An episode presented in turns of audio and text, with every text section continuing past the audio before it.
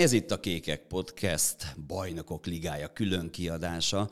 Nagy szeretettel köszöntöm a Handball Family nevében Kárpáti Krisztiánt, az OTP Bank Pixeged vezető edzőjét. Szia Krisztián! Jó napot kívánok! Dolgozik már? Tudod, mire gondolok, az izgalom, a druk, most majd, majd visszatérünk majd a meccsekre, de hát azért közeledik a csütörtök. Igen, ahogy nézegetjük a ellenfelünket, vágjuk a videót Jordával, egyre többet gondolunk ugye a első BL meccsre, ugye ez nekünk lesz debütáció, és nyilván várjuk, van egy kellemes bizsergés, és hatalmas elszántság. Egy nagyon híres csapatot fogadunk, egy nagyon jó együttest. Mit sikerült feltérképezni belőlük? Nem játszottak még sok meccset, egy, egy francia bajnokin vannak túl. Uh, igen, de azért sikerült felkészülési meccset, meg a szuperkupa döntőjüket uh, megszerezni, tehát van kellő felvételünk uh, róluk. Hát uh, nagyon dinamikus játékot játszanak, az irányítóik Lux Steins fantasztikus sebességgel képes felhozni a labdát, illetve nagyon lent van a súlypontja, és rengeteg egy-egyet tud szerezni, előnyt szerezni az átlövőknek. Nagyon komoly átlövőik vannak mindkét oldalon, kapuba világklasszisok, tehát elég nehéz megtalálni a gyenge pontokat.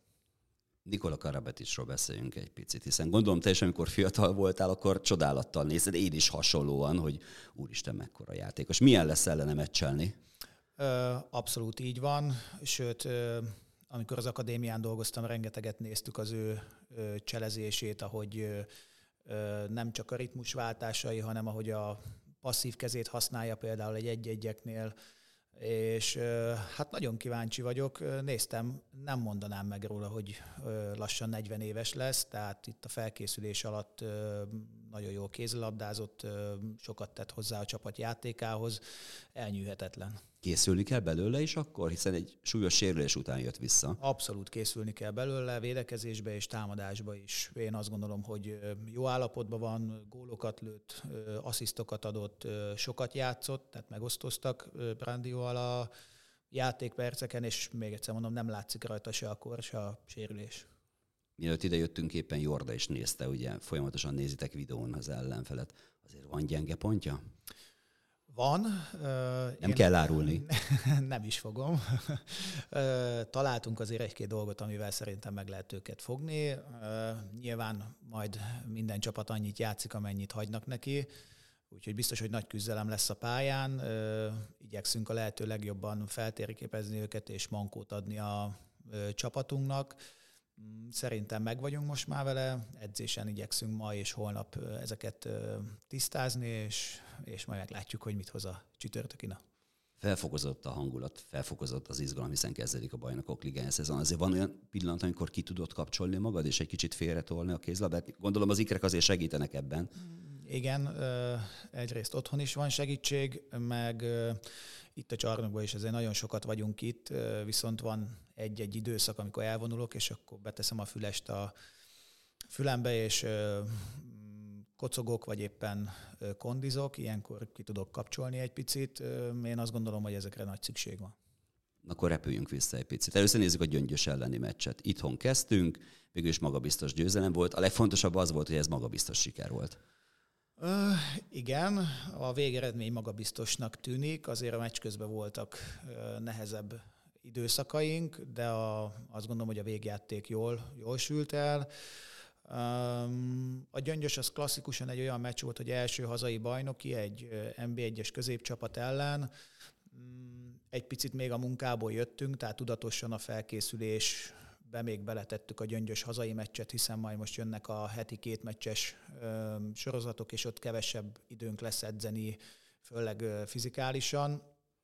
Úgyhogy ott egy picit nyilván a stáb is számolt azzal, hogy nem leszünk a legélesebbek.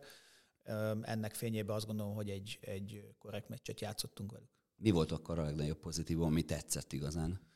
Um, szakaszokban jó volt a védekezésünk, kapus teljesítmény is azt gondolom, hogy rendben volt, illetve a játéknak a sebességére nem lehetett panasz egyik oldalon se, a gyöngyös nyílcsisakkal játszott, és ezért egy jó tempójú meccs volt. És jött utána a Ferencváros elleni találkozó, az első komoly kihívás, hiszen a zöldfehérek kerete jóformán ugyanaz, mint az előző szezonban, megmutatták már magukat Európában is.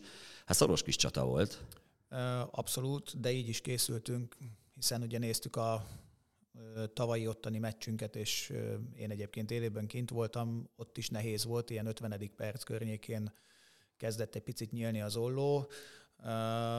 Most is erre készültünk, nagyon jó formában van a Fradi, ugye tavaly nemzetközi tapasztalatot szerzett, együtt maradtak az edző is, a játékosok is, úgyhogy nagyon meg kellett küzdenünk a győzelemért. Mm, én azt gondolom, hogy kritikus pillanatokba higgadtan döntöttünk, nem mentünk bele olyan dolgokba, ami esetleg elvitte volna a figyelmet a, a, a játékról, úgyhogy, úgyhogy igazából azt kaptuk, amire számítottunk egy nehéz meccsen, de, de sikerült nyerni. Kívülről higgadnak tűntél. Higgadt voltál, vagy azért jól álcáztad egy picit magad?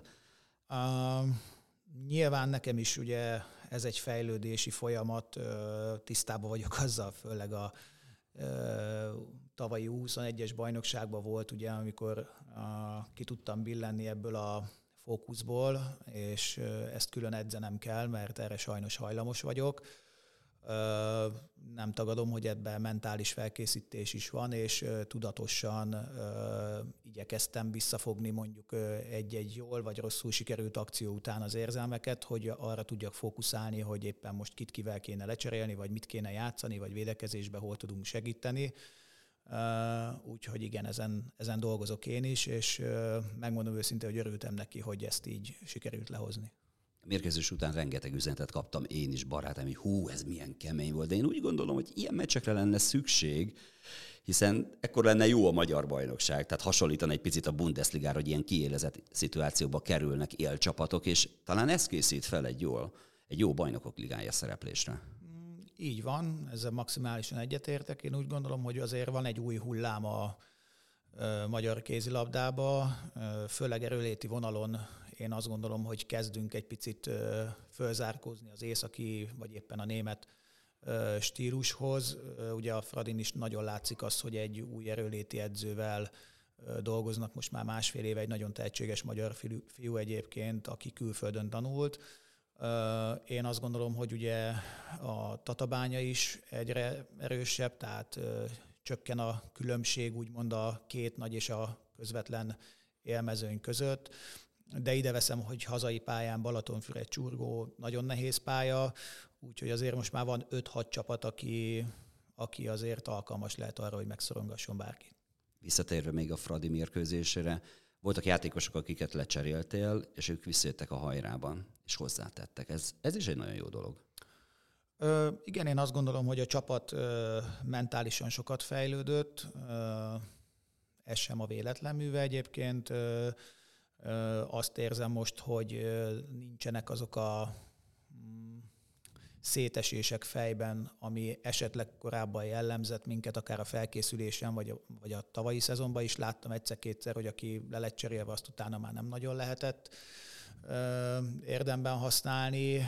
Nyilván most van egy ilyen új hullám, én azt látom, hogy az öltözőben mm, jól egymásra találtak a játékosok, az újakat befogadták, van egy pozitív légkör, és így, így könnyebb azért ugye ezeket a nehéz pillanatokat ö, átvészelni. Az új fiúk közül nem mindenki kapott még szerepet. Ugye 19-en hát vagyunk a Magyar Bajnokságban, 14 felnőtt játékos nevezhető. Jó, Benjit vegyük ide, akkor 15-en vagyunk. Eddig akik pályára léptek velük, mennyire vagy elégedett? Igen, a szezon előtt ugye sok volt a kérdője, hiszen azért uh, Lukas Stefancic, vagy éppen Báhidi Bence, vagy Mikleroli Ugye láttam a tavalyi szezonban, hogy rengeteget voltak pályán kívül, ezért ugye kértük a vezetőséget, hogy legyen egy picit bővebb keret, még hogyha uh, nyilván ez egy kicsit nehezebb abban a szituációban, amiben most vagyunk, és lekopogom, és szerencsére elkerültek minket a komolyabb uh, sérülések vagy betegségek. Uh, nyilván itt a bajnokság elején a, az, hogy a legjobb összetételbe, vagy éppen a legösszeszokottabb csapat játékba jöjjön és lendületbe jöjjön, ez nagyon fontos. Úgyhogy én külön beszélgettem azokkal a játékosokkal, akik még nem kaptak lehetőséget, hogy legyenek egy picit türelmesek, mert ez nem azért van, mert nem vagyunk velük elégedettek, hanem egyszerűen választanunk kell. Akik eddig pályára léptek, én úgy, úgy gondolom, hogy hozzátették a magukét, egyre jobban formába lendülnek. Glebnek kimondott a jó meccse volt most a Fradi ellen nagyon sokat segített, ugye Macsek betegség miatt nem tudott játszani, Gabi korán megkapta két kiállítást, úgyhogy meghatározó szerepe volt abban, hogy ott a védekezés rendben legyen, illetve támadásba is most kivette a részét. Jela is azt gondolom, hogy hozzátette a magáét. Emil az első fordulóba kiválóan védett a gyöngyös ellen, úgyhogy én elégedett vagyok velük. Mi újság a csapatnál? Szombat a szabad nap volt, vasárnap viszont már a kondiban rendet raktak a fiúk, hétfőn jött az edzés, és most már közeldünk. Milyen állapotban vannak, hogy vannak? Mm, én azt gondolom, hogy mindenki várja ezt az első BL meccset motiváltak voltak már vasárnap is, ami egy picit meglepő volt, féltem tőle, megmondom őszintén, hogy pihenő napon, vagy vasárnapi délutáni napon, ami elvileg a családé, ugye itt leszünk és edzünk, nem is keveset, de abszolút profi módon végezték a melót. Mm, tegnap is jó hangulatú edzés volt, elég hosszú volt, mm, sok mindent tudtunk gyakorolni, úgyhogy én azt gondolom, hogy, hogy mindenki elszánt lesz csütörtökön, és, és várják a meccset miben kell előrelépni. Egy picit úgy tűnt a Fradi elleni meccsen, illetve a Gyöngyös elleni találkozón is, hogy a biztos helyzetek még idény eleje van, tudom, ezek maradnak ki.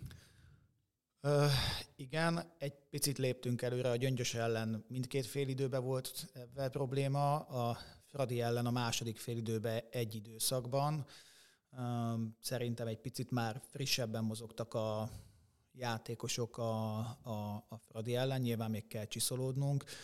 Én, amiben egy picit többet várok, az a védekezés.